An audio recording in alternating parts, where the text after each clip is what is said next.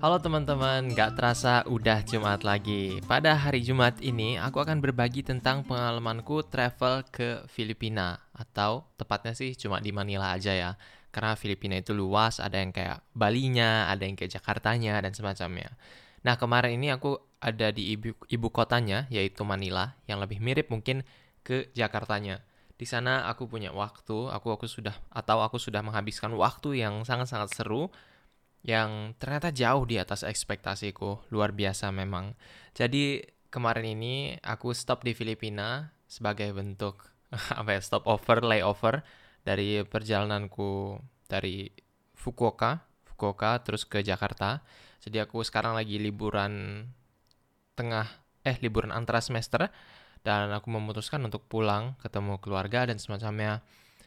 Dan transitnya aku pilih di Filipina sebenarnya ada opsi-opsi lain kayak Singapura dan semacamnya, tapi aku pilih Filipina karena aku sekarang lagi ada proyek travel, proyek travel alias kayak misi melihat uh, sekian persen dari dunia dan Filipina itu belum pernah aku sentuh sebelumnya, jadi aku memutuskan untuk melihat ada apa di Filipina. Aslinya transitnya itu kayak beberapa jam, cuma karena aku pengen travel dulu di dalam Filipina, jadi aku menggeser flight sambungan dari Manila ke Jakarta itu ke dua hari setelahnya. Jadi aku stay di Filipina dua malam aja. Nah, bagaimana first impressionsku terhadap Filipina? Hmm, pada awalnya nggak begitu bagus ya, karena pas aku baru nyampe di bandara itu bandaranya emang kayaknya lebih tua gitu, ter termasuk yang tua, atau nggak diperbarui atau gimana aku nggak tahu. Tapi yang jelas Soekarno Hatta Terminal 3 itu jauh lebih bagus. Bahkan aku rasa kayak beberapa bandara provinsi kita pun juga jauh lebih bagus daripada bandara national carrier-nya atau kayak bandara maskapai nasionalnya si Filipina ini yaitu Philippine Airlines. Aku masuk sana nampak konstruksinya terlihat agak tua dan ternyata aku kira itu kan kayak di ke Filipina ke Manila. Siapa sih yang mau stop keluar kotanya gitu. Karena biasanya orang itu kan kayak di Singapura atau gimana. Tapi ternyata pas aku mau keluar dari Filip dari ini kayak cek imigrasinya itu antriannya panjang banget. Jadi itu kayak bukan satu antrian gitu, tapi dia kayak ulet-ulet gitu. Jadi kayak ular berbentuk es tapi berkali-kali saking panjangnya dan banyaknya orang yang ada di sana. Nah, aku sendiri setelah satu jam kayaknya setelah mendarat baru sempet atau baru bisa keluar. Nah, selama itu aku cuma kayak nyemil snack yang aku bawa dari Jepang supaya aku nggak lapar. Dan di situ akhirnya uh, yang awalnya itu orang-orang asing tuh punya jalurnya sendiri, sekarang jadi disatuin sama jalur paspor Filipina, saking padatnya kondisi saat itu. Aku nyampe di Filipina itu sekitar jam 12 malam, jadi kayak mau dini hari gitu. Dan aku stay lagi saat ini di Airbnb di trip ini. Di mana aku agak khawatir juga karena itu terlalu malam dan aku nggak mau kayak hostnya tuh nunggu aku terlalu lama. Jadi Airbnb itu itu dia semacam aplikasi yang bisa menyambungkan kita dengan orang yang menyewakan propertinya dan propertinya ini bisa jadi kayak semacam hotel gitu atau bisa jadi juga semacam rumah orang yang disewakan. Nah, kebetulan yang kasusku kali ini adalah yang kedua tadi, yang rumah orang disewakan. Jadi aku harus banyak ngomong sama si ibunya dan ibunya tuh kayak baik banget nungguin aku selama malam itu dan ngebantuin aku juga untuk navigasi ke rumahnya gimana. Karena saat itu aku nggak punya internet, internet di bandara eh, Manila juga nggak sebagus yang di Jakarta, jadi agak susah dapat koneksi pada awalnya dan nggak setersebar itu juga wifi-nya. Dan jadinya setelah aku keluar tuh aku nyari-nyari SIM, tapi ternyata SIM yang aku mau beli itu terlalu mahal. Dia cuma punya opsi untuk yang 30 hari 30 hari gitu. Dan tentunya aku kan di sana cuma dua hari. Sayang banget aku beli yang buat 30 hari. Ada kayak banyak banget nanti yang nggak bakal kepakai. Jadi pada akhirnya aku memutuskan untuk nggak usah beli kartu SIM dan aku tunggu aja nantinya. Dan ini adalah satu tip juga bagi teman-teman. Biasanya emang kalau harga SIM yang ada di bandara itu dimahalin karena memang itu kayak port of entry kan dan orang di situ tuh nggak punya banyak opsi dan kayaknya emang secara umum di bandara-bandara tuh harga-harga jadi lebih mahal. Kalau teman-teman dengerin cerita travelku yang kemarin itu aku di Amerika bayar tiga setengah juta buat tes PCR di bandara. Karena tes PCR ku yang di kota belum keluar. Parah kan? Dan makanan dan semacamnya juga pasti lebih mahal oleh-oleh dan semacamnya juga pasti lebih mahal. Dan termasuk juga untuk SIM. Jadi hati-hati kalau misalnya beli SIM di bandara. Kalau rasanya masih ada punya waktu lebih atau nantinya bakal terjun ke kota saranku sih kita bisa hold dulu untuk beli SIM-nya dan nanti beli aja saat kita udah keluar ke kota. Aku sendiri nggak pakai kayak WiFi portable gitu karena aku nggak begitu ngerti cara makainya. Dan karena entah kenapa kayaknya SIM tuh menurutku lebih gampang gitu. Tinggal masukin terus keluarin.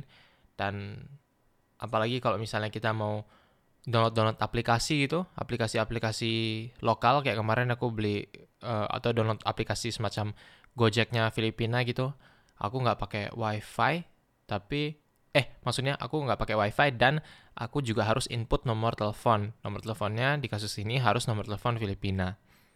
Jadi itu mungkin ya bonusnya atau plusnya. Kalau misalnya kita nggak pakai wifi portable dan beli sim kita bisa pakai simnya untuk kayak tadi eh, download aplikasi dan register nomor kita untuk dapat kode verifikasi dan semacamnya.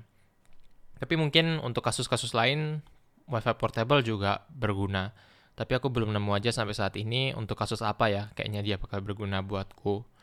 Nah, setelah itu aku naik uh, si Grab-nya di aku kemarin tuh download aplikasi Grab di Filipina sebelum aku tahu ada ternyata di aplikasi Grab ini nggak ada pilihan motor. Jadi untuk pilihan motor dia tuh ada dua aplikasi lain di Filipina kemarin yang aku tahu namanya Joyride dan Angkas.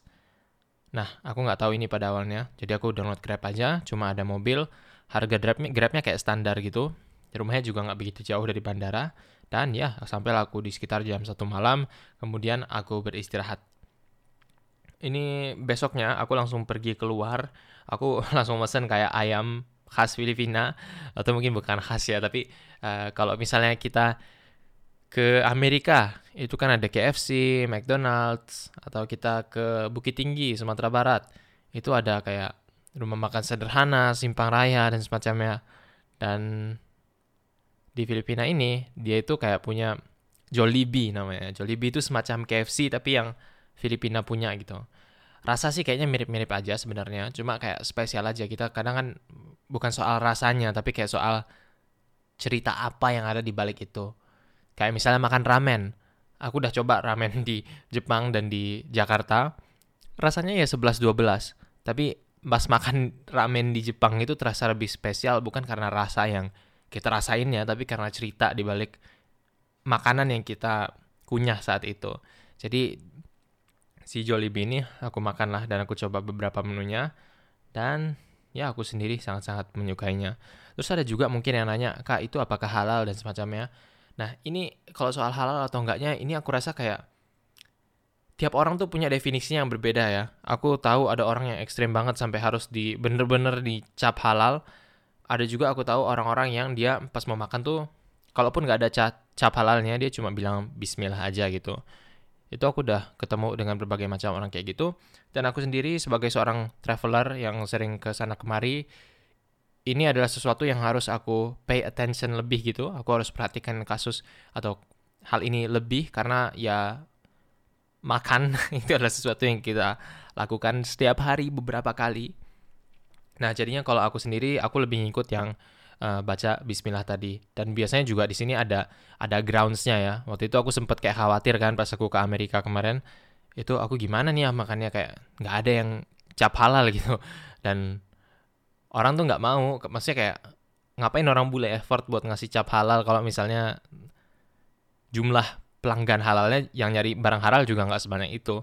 Jadi kayak ini gimana ya? Jadi aku sempat share story, terus ada temanku yang kuliah di Timur Tengah, kuliah um, yang berkaitan dengan agama juga, dan dia ngirim suatu klip ceramah gitu yang ngomong kalau misalnya kita di Amerika ya makan aja karena uh, dia apa tuh namanya kalau orang Muslim boleh makan yang disembelihkan yang disembelih oleh orang yang dari agama-agama ahli kitab itu misalnya agama Nasrani, Yahudi dan semacamnya.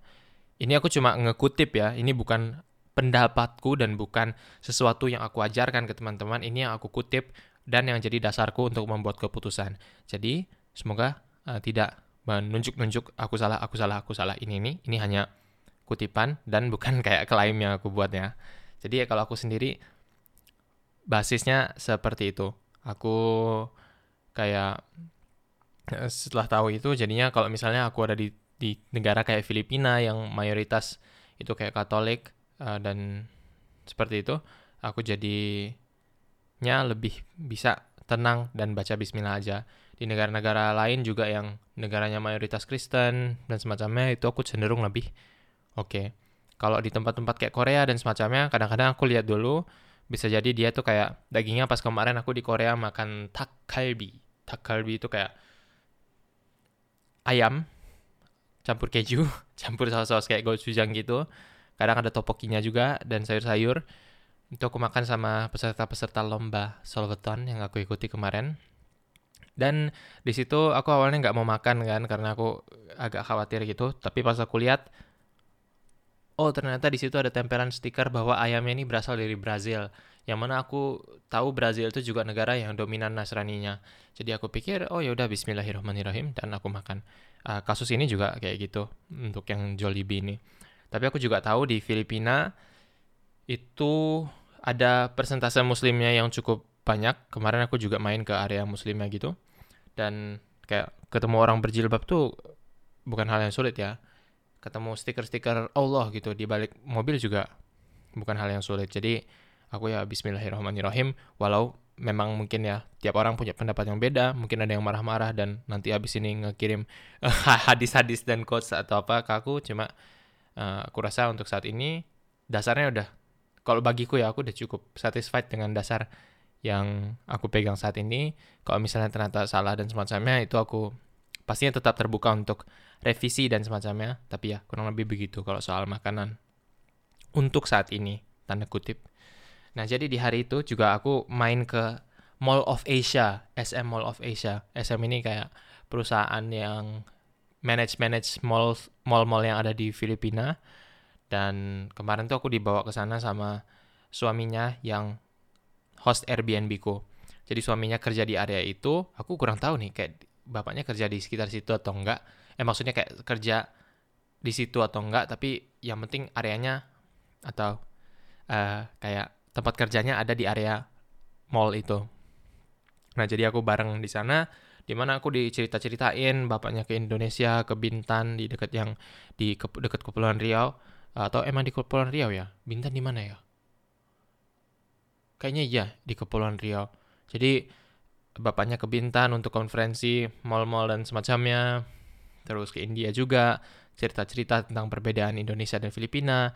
Dan ya akhirnya sampailah di SM Mall of Asia ini. Dan pas aku turun dari tempat parkirnya, kayak tempat parkirnya tuh kayak di Indonesia gitu yang bertingkat-tingkat. Terus mobilnya muter-muter. Setelah aku turun dari tempat parkirnya, itu aku kaget banget karena aku lihat tulisan Alfamart. Jadi ini pertama kalinya aku tahu bahwa ternyata Alfamart itu bukan cuma di Indonesia juga, tapi di Filipina juga ada. Kalau misalnya Gojek, aku tahu ada di di Vietnam juga itu aku tahu.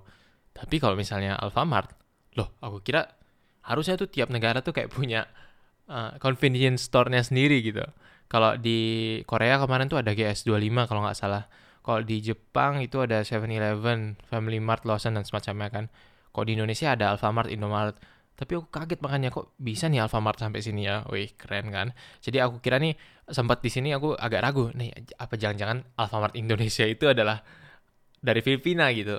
Sampai pada akhirnya aku masuk ke dalam dan pas lagi ngantri di kasir untuk ngebeli SIMku, karena SIM di sini lebih murah, pas aku ngantri itu ada tulisan belanja puas harga pas dan di situ aku kayak langsung merasa senang ya karena ini adalah sesuatu hal yang keren menurutku untuk kayak punya apa ya kayak bagian dari Indonesia gitu di negara lain. Dan ya isinya sih kurang lebih mirip-mirip. Paling dia ada kayak beberapa menu-menu khas Filipina. Kayak misalnya di Alfamart itu di ngejual babi. Kalau di Indonesia itu hampir nggak bisa kan ngejual babi. Kalaupun ada yang mau beli, ada beberapa orang atau beberapa bagian masyarakat yang mau beli, tapi kayaknya aku rasa bisnis-bisnis tuh dari awal tuh menghindari karena mereka nggak mau kecampur dan kalau kecampur khawatir nanti kehilangan mayoritas konsumen atau pelanggannya.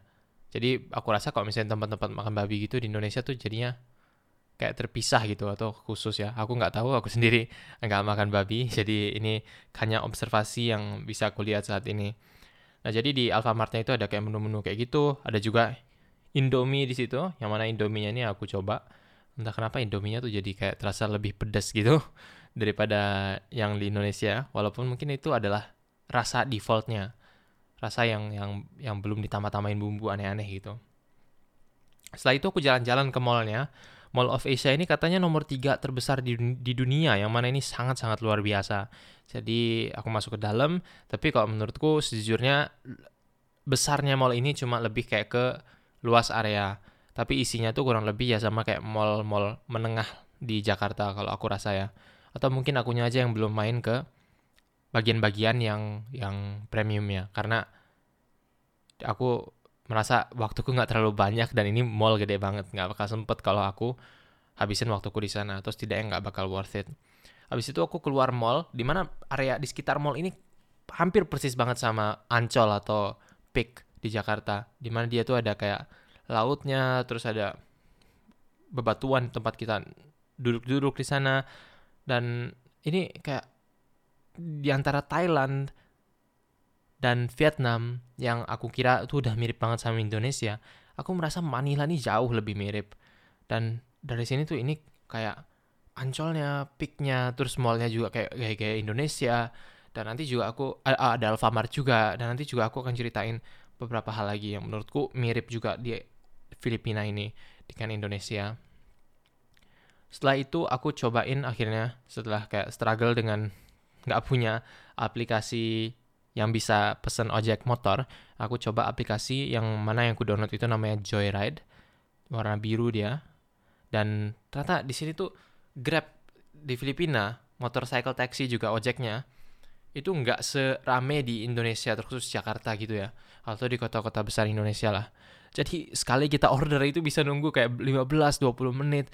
Dan itu sangat sangat stressful ya, terutama kalau Nah, bagiku yang kemarin tuh layover cuma dua hari dan pengen coba untuk ke sana kemari seefisien mungkin. Jadi nunggu 15-20 menit, terus kadang dapat tapi jauh banget. Agak susah ya, dan kita juga kayak paketnya kan isinya tuh terbatas datanya, nggak mau kebanyakan kan. Jadi kayak takut kayak lagi tengah-tengah lagi order habis, tapi karena kita ada di antah berantah nggak bisa top up ke Alfamart atau convenience store dan semacamnya. Jadi ini hal yang menarik bagiku. Grabnya nggak gampang, dia kayak kadang bahkan nggak dapet sama sekali. Terus motorcycle taksi juga susah nyarinya. Jadi ya ini aku nggak tahu. Kira kayak di seluruh Asia Tenggara itu udah mulai seragam soal aplikasi ride hailing semacam Gojek dan semacamnya ini. Kemudian aku muter-muter di sekitar Filipina atau area Manila yang mana di situ ternyata banyak banget patungnya uh, patung-patung untuk commemorate pahlawan-pahlawan nasionalnya. Dan sampai pada akhirnya aku sampai di namanya itu Rizal Park. Yang mana di dekat Rizal Park ini ternyata banyak pijit-pijit street massage gitu. Jadi awalnya aku tahu ini tuh gara-gara aku lihat seorang youtuber. Aku lupa persisnya siapa tapi yang penting aku lihat YouTube Shorts gitu dan ketemu atau nonton video seorang youtuber yang dia itu dipijit di pinggir jalan di Filipina. Dan aku merasa saat itu ini adalah hal yang menarik. Nah pada awalnya aku nggak mau melakukan ini karena aku nggak tertarik aja gitu. Dan kalau teman-teman tahu ceritaku di Thailand mungkin aku agak uh, nggak itu ya nggak apa kayak ada ada rasa ketakutan juga soal pijat memijat ini walaupun sebenarnya yang di Thailand itu kayaknya nggak ada masalah ya. Itu emang kayaknya uh, normalnya kayak gitu cuma aku aja yang nggak tahu ada bentuk kayak gitu jadi cukup kaget kepadaku. Uh, jadi ya di sini aku gak, kayak nggak kepikiran juga sampai pada akhirnya aku pikir bahwa ya travel itu kan soal pengalamannya. Dan salah satu kunci untuk membuat waktu terasa lebih lambat atau hidup terasa lebih fulfilling itu adalah variasi dari pengalaman yang kita kumpulkan dan pada akhirnya jadinya aku memutuskan untuk coba street massage ini. Jadi di situ tuh uh, apa ya disuruh duduk di situ terus uh, disuruh lepas baju. Jadi lepas baju atas gitu. Dan kalau di Indonesia aku normalnya nggak akan melakukan ini karena aku malu. Cuma karena aku di, di Manila di Filipina jadi nggak ada yang tahu aku ya udahlah kayak apa gitu. Lagi pula kan nggak nggak ngebuka aurat juga kan nah, kayak ya orang-orang di di Madinah di Mekah kan juga begitu. Cuma mungkin akunya aja yang malu ya. Uh, tapi syukurnya karena ini di Manila dan bukan di Jakarta uh, asumsiku adalah ini nggak bakal ada yang tahu aku orang juga nggak bakal peduli. Dan mereka ini adalah suatu hal yang sangat biasa kepada mereka dan mungkin mereka ke sana lihat kayak tiga menit lagi lima menit lagi juga lupa. Jadi ya itu kayak di sambil ngelihat jalanan gitu ngadep jalanan ditepok-tepok lah punggungku. Dipijit-pijit dikasih minyak. Kurang tahu minyak apa ya tapi ya lumayan jago lah bapaknya ya. Dan itu adalah pengalaman yang cukup seru. Saking serunya uh, aku akhirnya minta juga yang untuk kakiku pak. Onegaishimasu. Nah awalnya aku juga untuk ini nego-nego harga gitu. Karena ya aku tahu ada yang namanya harga turis dan semacamnya. Walau pada akhirnya menurutku bapaknya tetap jujur tapi aku juga tetap nego karena uh, budgetku yang aku ambil dari ATM di situ juga terbatas dan ya kayaknya selama kita uh, sepakat sama harganya nego itu bukan hal yang salah ya karena selama kedua pihaknya merasa itu adalah harga yang fair. Nah, jadi di situ pas aku lagi pijit tuh, semua orang tuh ngira aku orang Filipina.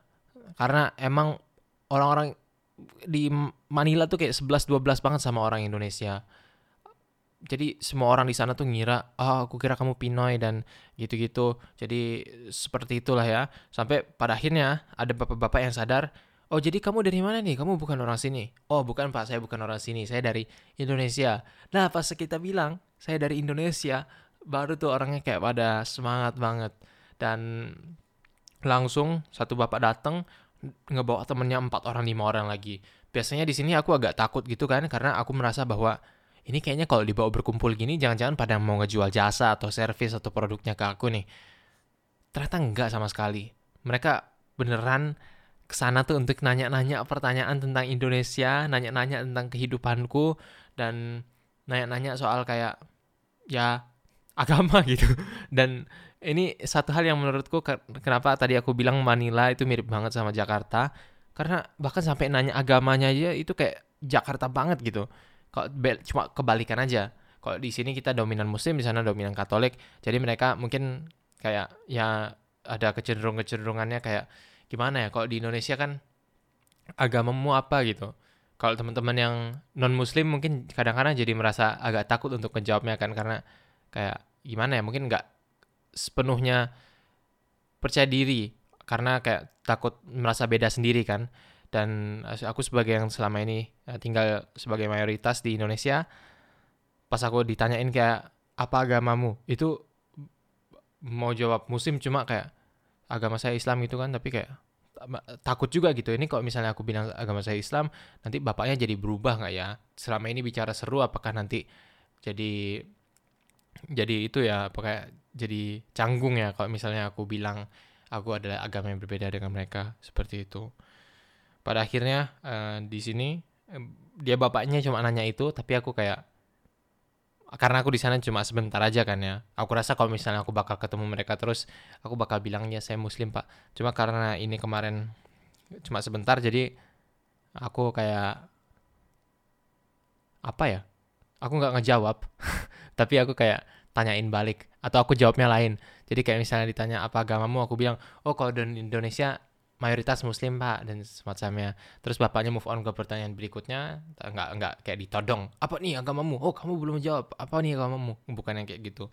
Cuma ya cukup menarik bagiku karena juga di sisi di di bagian-bagian lain dari kota Manila juga itu tuh banyak stiker-stiker Nasrani. Jadi kalau misalnya tim Jesus dan semacamnya itu ditempel di mobil-mobil.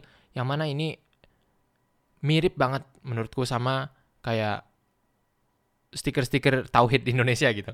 Jadi aku rasa kayak Indonesia sama Jakarta itu kayak atau maksudnya Indonesia sama sama Filipina, Jakarta sama Manila itu mirip banget cuma bedanya kayak ya tadi satu Islami, satu Katolik gitu. Cukup menarik. Cuma ya percakapannya cukup seru sama bapak ini. Bahkan ada bapak satu orang yang bisa bahasa Indonesia. Mungkin kayaknya pernah tinggal di Indonesia atau gimana. Terus tahu-tahu bapaknya bilang Surabaya. Ah, saya tahu Pak Surabaya. Iya, Kalimantan, Jakarta. Itu keren banget. Dan uh, bahkan bapaknya ini pas ngomong sama aku, itu ngomongnya kawan. Hei kawan. Hei kawan, hei kawan, hei kawan gitu. Dan setelah itu aku selesai pijatnya dan langsung diajak sama salah satu bapak-bapaknya untuk tour di area Rizal Park. Dan ini jadi kayak tour gratis gitu ya jadinya. Saking katanya uh, bapak kata bapak ini emang orang-orang Filipina tuh dari alamnya nature-nya emang uh, pengen membantu pengen kayak uh, jadi yang terbaik gitu lah kayak in service of others gitu melayani yang lain. Walau mungkin kalau teman-teman main Mobile Legend atau game online mungkin agak beda ya impressionnya ya karena uh, sering banget orang-orang Filipina itu kalau di game online tuh kayak bercarut ngomong ngomong kasar dan semacamnya.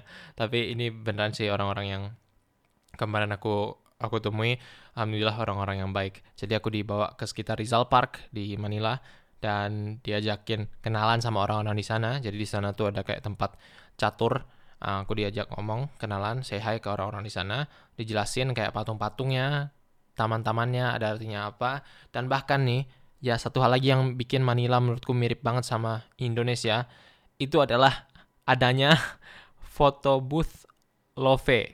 Jadi hati foto booth love itu ditaruh di Rizal Park, belakangnya bendera Filipina, tapi ada kayak tanda love di situnya. Nggak tahu ini untuk mereka merayakan Valentine's atau apa, tapi ada di situ dan aku pikir, oh ini nih kayak Indonesia nih. Terus setelah itu aku main ke old town-nya, kota tuanya Filipina, namanya Intramuros, di mana di sini aku ketemu sama suatu bakery. Dan di sini baru aku menyadari kecintaan masyarakat Filipina atau mungkin Manila atau Filipina aku belum tahu kan. Dan aku menyadari kecintaan mereka terhadap roti. Dan aku senang banget di sini karena roti ini adalah sesuatu hal yang aku temui kecintaannya. Atau aku kemarin trip di Jerman satu bulan di Freiburg itu orang-orang Jerman tuh emang cinta roti banget jadi ada roti pretzel, croissant dan lain-lain dan roti-roti mereka tuh cenderung tawar ya, bukan kayak roti desert atau roti yang dimanis-manisin kayak di Indonesia.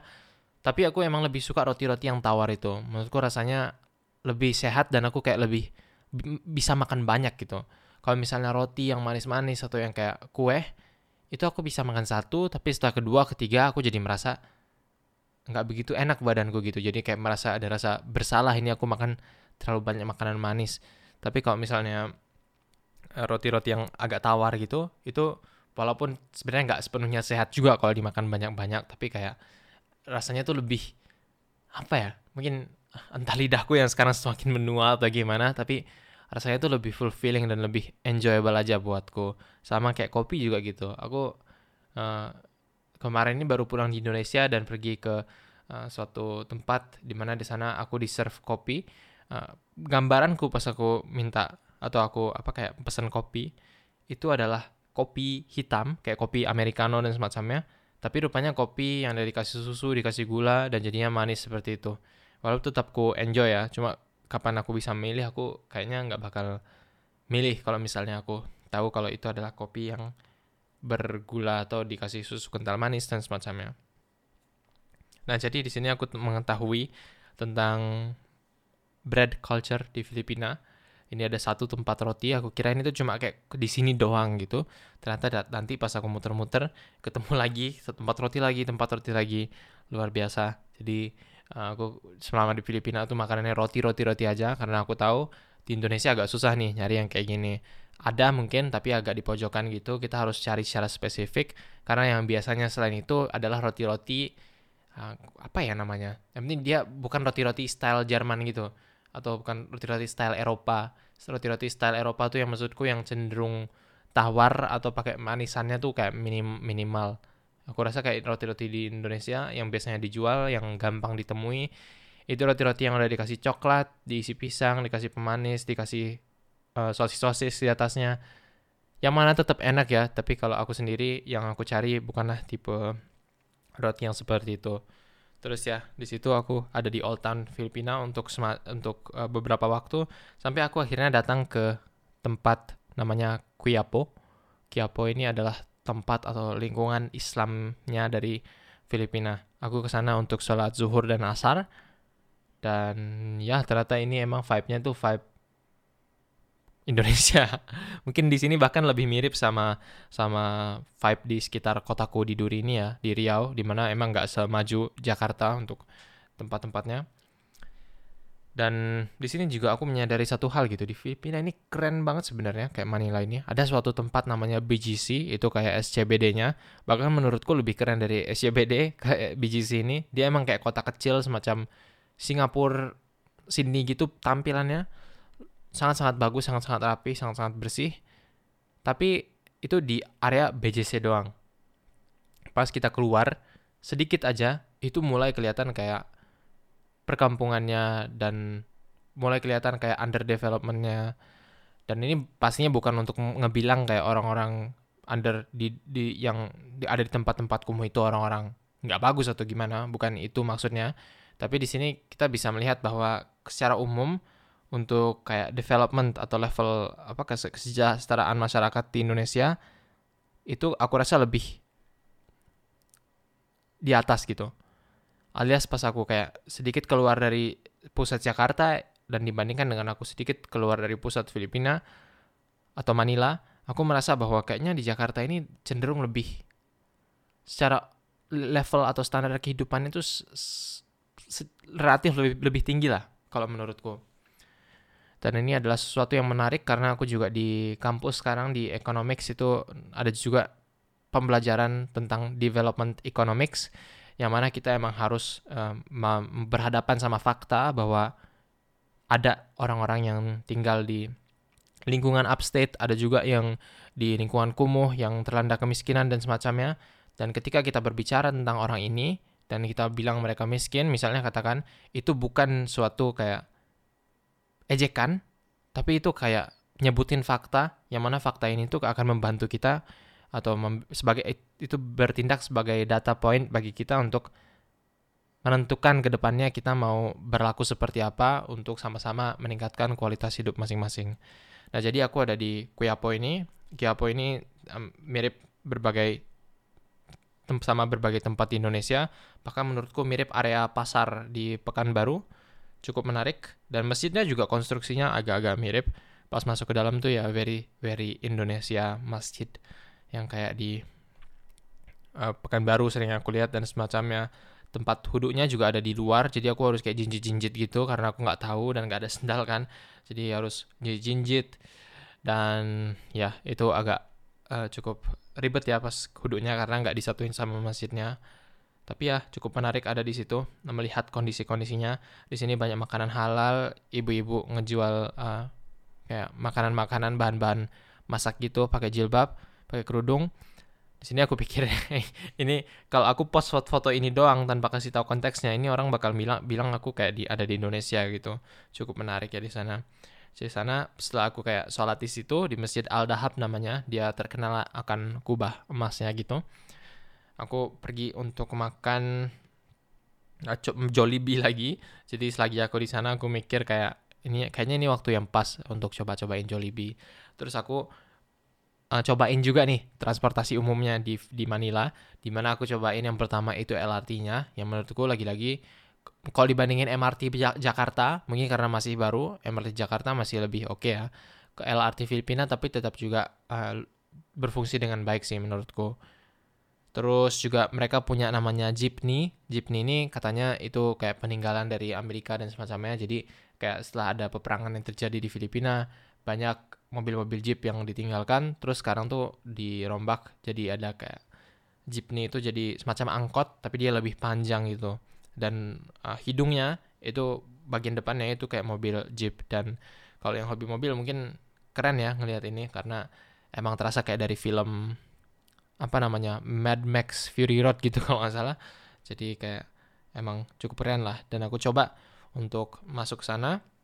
Harganya juga lumayan affordable.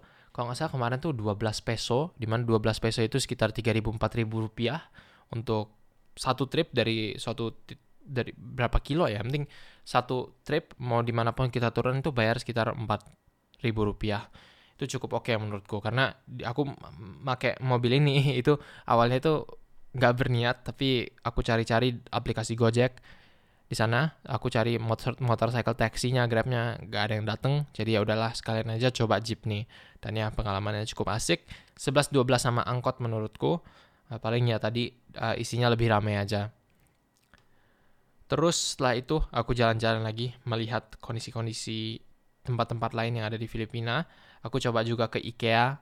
IKEA terbesar di dunia nih katanya. Ada di Pasai City di yang nempel sama sama Mall of Asia yang dekat Alfamart yang tadi aku sempat ceritain. Dan aku coba di sini ada roti lagi yang aku beli. Itu roti UB namanya. UB ini kayak roti umbi-umbian yang warna ungu gitu. Aku rasa kayaknya di Indonesia juga punya punya mode atau tipe atau macam roti sendiri yang kayak gini yang warna ungu gitu. Kayak ubi kayak aku mikirnya tuh kayak warna ungu kuning ungu kuning gitu. Tapi aku nggak tahu namanya apa. Tapi aku yakin kayak kita juga kayaknya Indonesia punya yang tipe roti seperti ini. Dan aku coba uh, rasanya oke okay sih. Uh, lagi-lagi kayak kalau rasa sih ya sama-sama aja sama bentuk makanan kayak gini di belahan dunia lain. Tapi lebih kayak ke cerita yang terkait di sekitarnya jadi wah keren nih aku cobain makanan yang dibuat orang Filipina lagi di Filipina dan ini dia punya historinya sendirilah soal si makanan ini besoknya itu adalah hari kepulanganku di Jakarta. Sebelumnya aku juga coba lari di sekitar di sekitar Airbnb ku di mana itu beneran kompleknya juga Indonesia banget. Itu gang-gangnya kayak Indonesia, ada pohon banyak pohon pisang ya, banyak ini, banyak itu. Uh, mungkin memang sih ya negara tropis, tapi negara tropis tuh bukan berarti dia otomatis sama kayak Indonesia gitu. Nah, Singapura aja jauh beda kan. Atau kayak Thailand, Vietnam juga walaupun ada mirip-miripnya, tapi nggak semirip ini menurutku dari pemukimannya. Jadi di area-area pemukimanku yang di Filipina ini cukup apa ya, persis menurutku. Bukan cukup tapi emang kayak persis banget. Orang-orang hampir nggak bakal tahu. Cuma lagi-lagi uh, kalau di Indonesia nih banyak ibu-ibu pakai atau bapak-bapak pakai peci berjenggot panjang uh, celananya di atas mata kaki itu sering kita lihat di ganggang Indonesia jalan.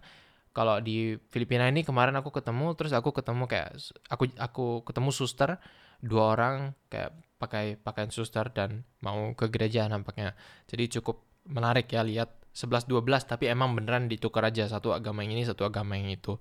Cukup oke okay, atau cukup kayak eye opening lah menurutku nah habis itu aku ada juga di situ kayak ngebaca buku sampai akhirnya aku sadar bahwa banyak pesawat yang lewat dari atas atau dari langit Airbnb-nya itu.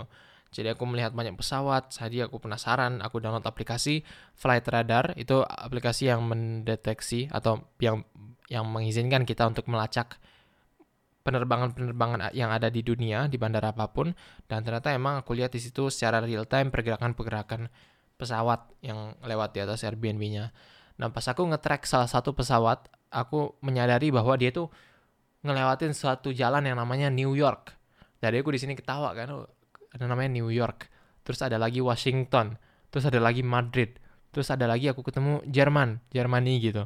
Lah ini kalau misalnya di Jermani terus ada lagi aku lihat Japan loh ini negara-negara nih sampai aku akhirnya penasaran ketemu juga akhirnya suatu jalan namanya jalan Indonesia jadi nama cluster-cluster village-village-nya itu nama nama negara gitu ya cukup menarik nama-nama negara atau kota kalau kita kan kemarin tuh di Indonesia mungkin Gang Akasia, Gang Kamboja gitu. Ya, kayak nama-nama tumbuhan bunga-bunga gitu kan. Kemarin ini dia nama-nama ini apa? negara. Jadi aku pas ngelihat yang Indonesia itu aku langsung set aku bakal coba ke sana nih sebelum aku pulang. Nah sebelumnya aku tentu muter-muter di BGC dulu, area upstreetnya lagi-lagi yang kayak beneran ini kalau Jakarta emang punya area-area rapih kayak di Duku Atas dan di SCBD dan Jakarta Pusat. Tapi menurutku mereka nggak se-walkable si BGC ini. BGC ini emang kayak bener-bener kota maju dari kota-kota yang kunjungi kayak New York, Tokyo dan semacamnya. Ada bagian-bagian yang mirip banget sama BGC ini. Dia walkable alias pedestrian friendly, sangat ramah kepada pejalan kaki. Kemudian bangunan-bangunannya juga upstreet gitu. Kemudian toko-tokonya juga upstreet gitu dan ini emang kayak hmm, simbolnya kemajuan di Filipina ya kayaknya katanya juga kata host Airbnb ku yang nyetirin aku ke sana juga katanya uh, kata suaminya itu si BGC ini sering dijadiin bahan konten sama youtuber-youtuber. Mungkin akhirnya sekarang termasuk aku ya. Walaupun ya menurutku gimana ya, ini cuma di satu satu kayak area kecil ini tapi menurutku cukup besar lah. Menurutku lebih besar dari SCBD, lebih banyak yang bisa dilihat, lebih banyak yang bisa jala, kita jalani gitu. Maksudnya kita lebih walkable lah menurutku. Jadi ya itu hal yang menarik. Setelah itu aku langsung pergi ke Makati. Lagi-lagi ini area salah satu area yang yang upstreet juga di sana. Penasaran aja karena aku pengen lihat kedua sisi dari si Filipina ini. Sebelum akhirnya aku ke Jalan Indonesia yang tadi aku cari lewat aplikasi Flight Radar. Ini agak susah ke sana pada awalnya karena nggak nemu-nemu nemu-nemu Grab sampai akhirnya kayak aku ketemu dan akhirnya aku ada di sana Jalan Indonesia. Uh, isinya cuma rumah-rumah aja, cuma jalan seperti biasa, nggak ada terlalu banyak hal yang terjadi di sana, tapi ya keren aja gitu. Aku lihat di depan rumahnya Indonesia nomor 16, wih cakep. Nah setelah aku ada di sana, akhirnya aku tanya-tanya ke masyarakat jalan Indonesia, mana nih ada nggak di sini kira-kira tempat jual roti lagi? Karena aku rencananya mau nyetok buat penerbanganku ke Jakarta karena aku tahu lagi-lagi bakal susah nanti carinya. Nah, jadi aku tanya-tanya ke jalan ke masyarakat jalan Indonesia, ternyata nggak ada yang jual roti di sini, harus keluar cari di jalan raya. Aku ke jalan raya, nggak nemu juga, aku nggak tahu harus ke mana. Sampai aku ketemu orang naik sepeda, uh, aku ketemu orang-orang kayak lagi orang uh, Grab driver, Gojek driver gitu yang lagi duduk. Aku tanyain, di mana nih kalau misalnya mau beli pandesal. Pandesal tuh roti garamnya Filipina. Jadi aku tanya-tanya mereka, diarahin ke sana sana sana sana. Sampai aku sama, sama bahkan sampai sa satu orang itu yang naik sepeda itu dia kayak dia dia nggak ngejawab aku. Aku tanya pandesal di mana ya pak? Dia tuh cuma ngejawab kayak hmm hmm hmm, hmm, hmm pakai tangannya gitu terus ditunjuk tangan. Tapi dia kayak rasanya nuntun aku. Eh, nggak tahu dia emang jalannya ke arah yang sama atau gimana tapi dia kayak ngenuntunin gitu. Dan itu kayak lucu aja sih. Sampai akhirnya kayak beberapa ratus meter kemudian si bapaknya masih di sana dan ngenunjukin langsung tuh itu ada di seberang itu dia si tempat jual uh, rotinya dan akhirnya aku pergi ke sana Sayangnya pandesal roti yang aku cari, kayak salt breadnya atau roti garamnya Filipina, itu nggak nggak ada stoknya saat itu udah habis, mungkin karena emang kesukaan masyarakat sana ya. Tapi aku tetap juga beli beberapa roti. Harga-harga rotinya ini juga cukup friendly. Kayak kita beli satu roti itu bisa dua ribu rupiah, seribu rupiah, dua ribu rupiah. Dan aku jadi kayak awalnya kalau di Eropa kan itu kayak satu roti itu bisa dua puluh ribu, tiga puluh ribu rupiah kan. Ini sepuluh kali lebih murah. Jadi kayak aku pengen beli banyak banget karena enak juga rotinya. Jadi aku kumpulkan roti-roti itu untuk aku bawa ke penerbangan di Jakarta ke Jakarta. Nah, sampailah akhirnya aku di bandara Ninoy Aquino, Filipina, di mana ya bandaranya lagi-lagi hmm, nggak sebenarnya ya biasa aja gitu kayak bandara-bandara provinsi di Indonesia. Dan di sini tuh aku nyari Jollibee lagi cuma nggak ketemu. Jadi pada akhirnya aku makan di suatu tempat ayam juga Lalu pergilah aku penerbangan ke Indonesia. Di pesawat ke Jakarta nggak terlalu banyak orang, jadi di satu baris aku tuh banyak eh, itu kosong dan akhirnya di situ aku kayak kalau misalnya kosong itu kan kita boleh bergoler ya. Jadi aku bergoler di situ, aku kayak uh, copot seat beltnya dan tidur tiduran di kasurnya dan sempet dapet tidur 2-3 jam gitu sampai akhirnya nyampe di Jakarta untuk memulai proses atau perjalananku berikutnya en route ke Riau, di mana keluargaku berada. Nah, berikut teman-teman ceritaku travel di Filipina. Adakah bagi teman-teman yang menarik soal perjalanan ini? Adakah yang teman-teman pengen tahu lebih lanjut? Dan untuk teman-teman sendiri, apakah suatu saat nanti bakal berpikir untuk travel ke Filipina? Silahkan tag aku di Instagram @sahidibr karena aku pengen tahu pendapat teman-teman seperti apa. Terima kasih, sampai jumpa pada episode berikutnya.